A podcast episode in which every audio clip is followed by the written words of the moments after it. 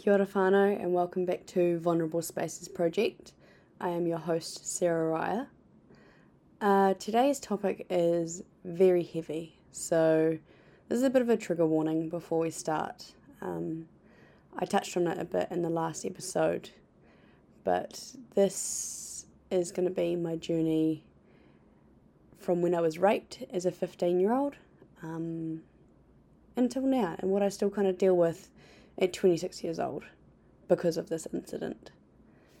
So we'll start from the start and I'll take you on a bit of a journey through what I went through um, and I guess the scenario of that night. But essentially, I'd asked my parents to go to a party that night and they said yes. Mum said that I was allowed four Vodka Cruisers, and me being a 15 year old was like, I can drink more than more than four Cruisers, you know.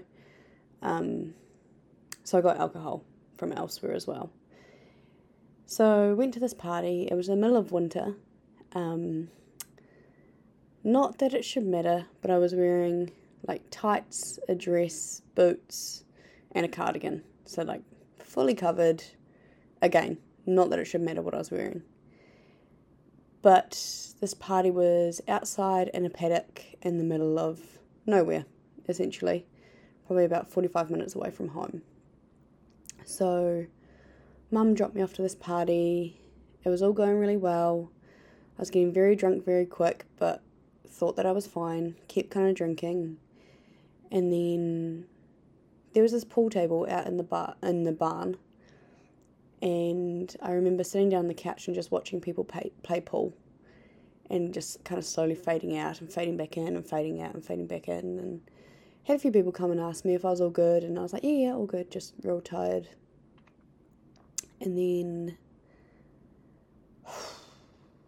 next thing I know, I woke up in the middle of a paddock, butt naked with a guy on top of me. And I could see the party in the distance and I don't know if I screamed or not, but I remember trying, and I remember clawing my hands into the dirt and trying to get away. And then I woke up at home the next day. That's all I remember. Um, and apparently, after that, the guy left me in the paddock, butt naked, in winter weather at midnight. so I don't know how cold it was, but it must have been very cold given that we were in the middle of nowhere. And he went back to his friends and bragged about it. So his friends came and found me and they dressed me. However, boys being boys put my underwear on top of my pantyhose instead of under, just not really knowing how they go, I guess. Um, that will be relevant soon. Uh, my friends took me into the bath at um, the parents' place and just put me in there in case, like, so I didn't choke on my own vomit. And they waited for my mum to arrive because my friend had called my mum and just said that I need to go home. My mum arrived, and I don't remember any of this, but apparently I was very adamant that I didn't want to leave and was trying not to go home. They finally got me in the car Mum drove me home, and apparently I just vomited all through her car. Um, she put me to bed and she slept in my room because I had quite a few signs of alcohol poisoning. So I really wasn't in a good state. Anyway, I finally woke up in the morning and I went to go to the bathroom, and at this point, I hadn't realised what had happened. And when I went to the bathroom, it hurt. And I was like, what the heck? And I just kind of carried on. I was just like, okay, maybe I have a UTI, you know. Um, didn't remember anything.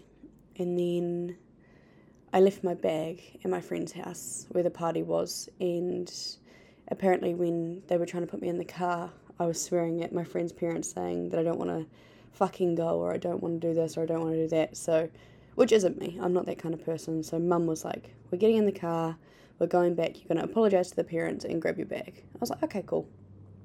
And then we got in the car, and mum asked me why my underwear was on top of my pantyhose. And just all of the flashbacks came back. And I was just like, oh, my pantyhose kept falling down, so I just switched them over because I didn't know how to say what had happened. I didn't really understand what had happened either. And in my mum's mind, I'd had sex but kind of regretted it and didn't want to talk about it. However, I thought that that was me telling her that something happened and that I hadn't consented to it.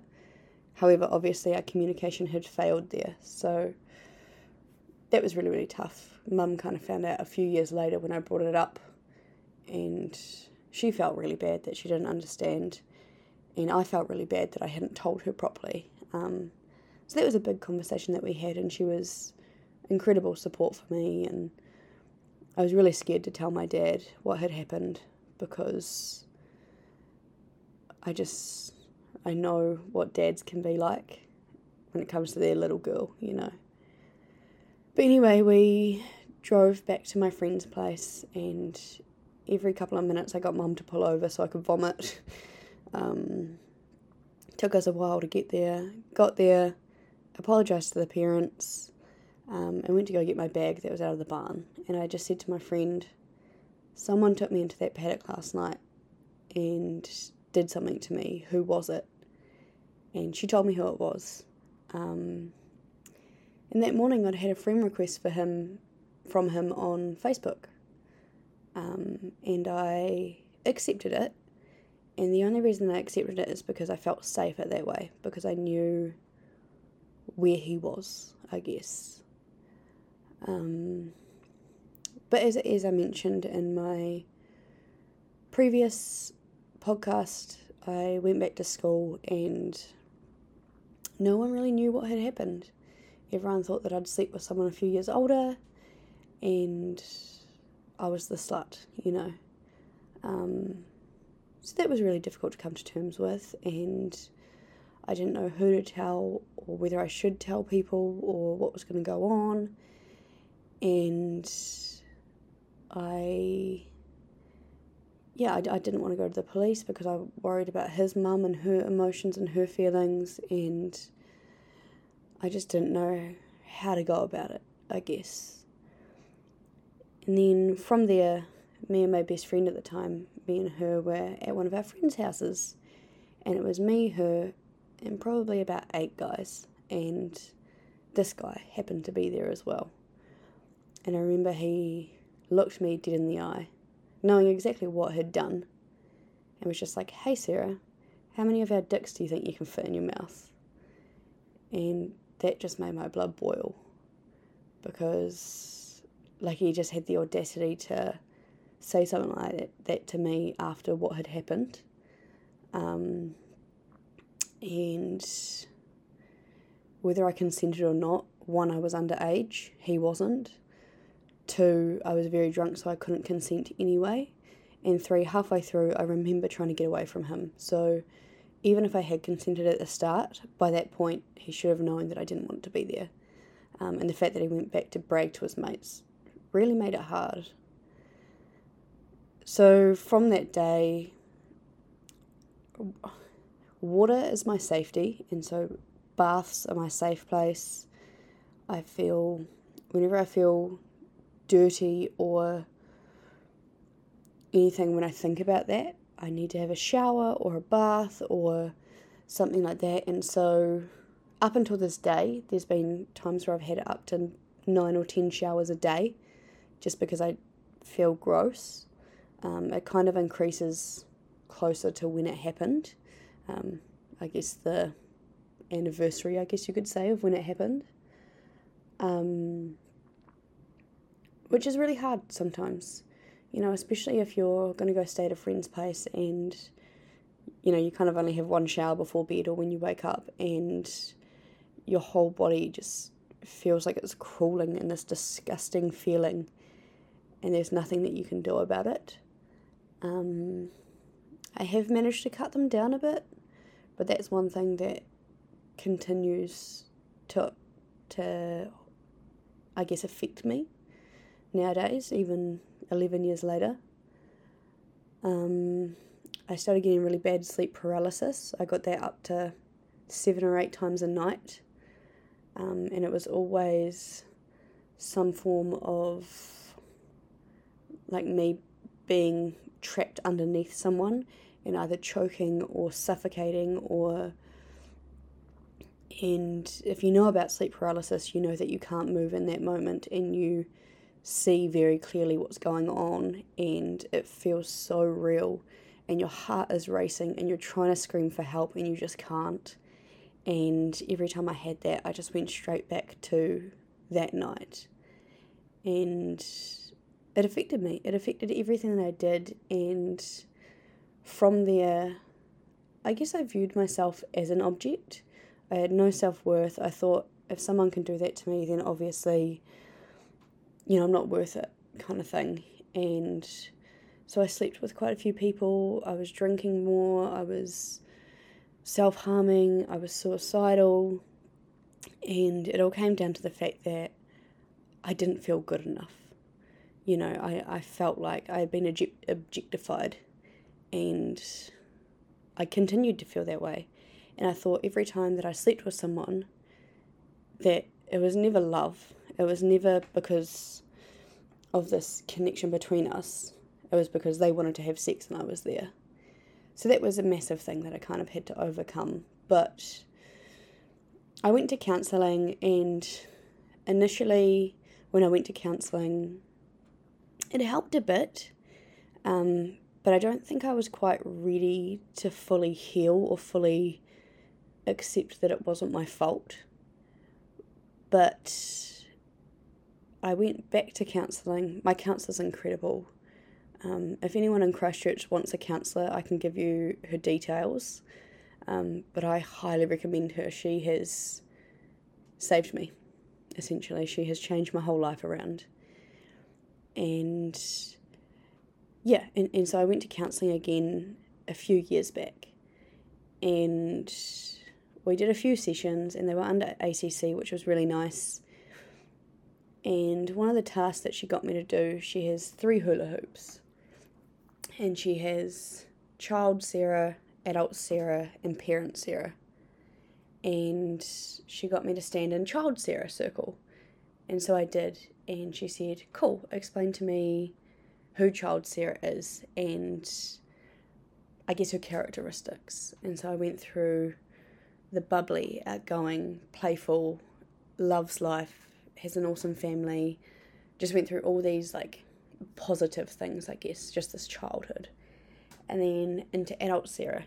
And adult Sarah was broken and hurt and lonely and destroyed and depressed and suicidal and just all of the negative emotions. And she was very good at masking those emotions and pretending to be bubbly and pretending to be happy and then she got me to stand into parent Sarah. And she said, you know, if parent Sarah was with adult Sarah right now and knew what had happened to her, how would she treat her? And I was like, with love and care. And she would explain that it wasn't her fault. And it kind of made me think about my own son and that God forbid anything like this ever happens to him, but how I would feel for him is how I felt for my younger self, um, which is which was a really powerful thing. And so, a few sessions after that, she got me to do some visualization, and so I closed my eyes and I went back to that place. And so I guess it was parent Sarah walking into this vision, I guess, with the young 15 year old me still sitting in the spot that it happened. And it was dark and it was cloudy and it was stormy and it was cold. And she was just sitting there cuddling her knees, crying, just crying. And so in this vision, my adult self walked over to, sorry, my parent self walked over to my 15 year old self. And I just sat with her. And I just we didn't talk about anything in particular, but I just sat with her and I just explained that it does get better and that we are going to make it through this. And then I went to give her a hug, and the parent Sarah.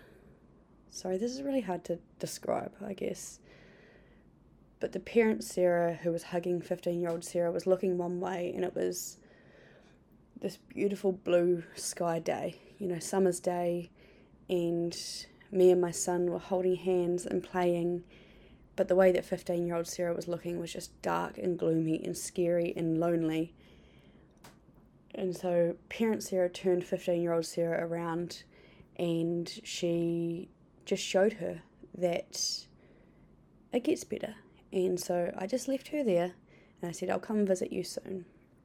And I walked away holding hands with my son, knowing that I've left her in a place where she can see that it gets better.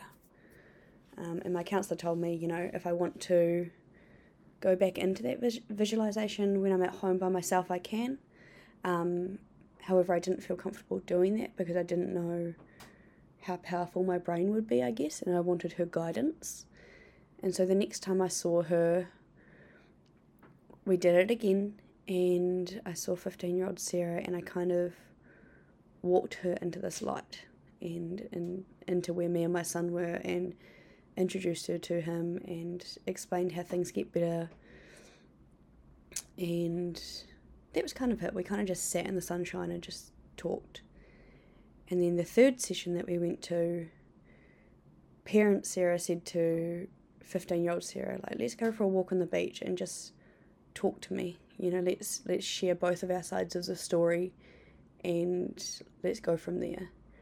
And so in this vision, parent Sarah was walking with 15 year old Sarah, and I just said, Whatever you need to tell me, tell me. You know, and 15 year old Sarah just burst into tears and she just said that she felt lonely and trapped and unheard because I was suppressing all of those emotions and she felt like it was her fault and that she was a bad person and that she's ruined my life and you know that she's so suicidal and depressed and upset and there's just this anger that's building up inside of her that she can't control and that she's really scared that one day it's just gonna let loose, I guess. And then she said, "What about you? Like, where, where are you coming from?" And as an adult, I just said, you know, I used drugs and alcohol and distractions of seeing my friends and going out and doing things that were dangerous um, was my way of hiding from those emotions. And I was like, I have pushed all of your emotions down and I have not listened to you and tried to hide you. However, I'm ready to embrace this part of me. I'm ready to understand that it wasn't my fault what happened to me. And I'm here to love you and I'm here to love every piece of you. And any part of 15 year old Sarah that needs love and support and holding and just to cry and to weep and to feel whatever she needs to feel. I'm here for her and I'm going to allow her to do that now. I'm not going to suppress those emotions and I'm not going to stop myself from crying and I'm not going to do drugs or drink to numb that feeling. I'm going to just work through that feeling with her and just sit in that moment. And then parent Sarah turned around to 15 year old Sarah and we hugged. And as I hugged her, as I hugged her, she vanished. And I just felt this really massive weight come off my shoulders, and it no longer felt like we were two different people. You know, we were one again, and I felt whole for the first time since I was 15 years old. And I felt like it wasn't my fault, and I felt loved, and I felt sorry. Yeah, I, I just. I was crying. the counsellor was crying while this was all happening. But. I'm crying now. but yeah, I just. I felt like I'd fully embraced myself, and from that moment, I was no longer a victim. I was a survivor. And I loved myself and who I was and what I've been through. And when I look back on it, as much as it was an awful, awful, awful time in my life, I wouldn't change it because of who I am today. But I embrace that 15 year old Sarah, and there's still nights now that I'll just lay in bed and weep. But I allow myself to do that, and I care for myself as if I would for a child. You know, I make sure that I put on my comfy PJs or get a hot water bottle or watch a kids' movie. And I just allow myself that time. And I know recording this podcast that it's bringing up a lot of raw emotion for me. Um, speaking my truth essentially for the first time. You know, not many people know about this. And I've allowed myself a few days to kind of recover from this, I guess. However, I wanted to share my journey and my story with you all because I know that I'm not the only one. That feeling of loneliness when you're going through something like that is scary, especially when you feel alone in a room full of people. However, I want you all to know that you're not alone. And if you need someone to open up to and to talk to, I will always be here. And like I said, if you want my counsellor's details, I'm more than happy to give those out. She is incredible. But yeah, I really hope that this hasn't triggered any of you. Um, my apologies if it has. But yeah, I just want you all to know that you're so loved and you're so worthy and you're not alone, and I will forever walk beside you. So that is today's episode. Um, can't really say I hope you guys enjoyed it because it was pretty heavy, but I will talk to you guys next Tuesday, and I hope you have a really wonderful week. And again, thanks for all the support. I do really, really appreciate it. See you later.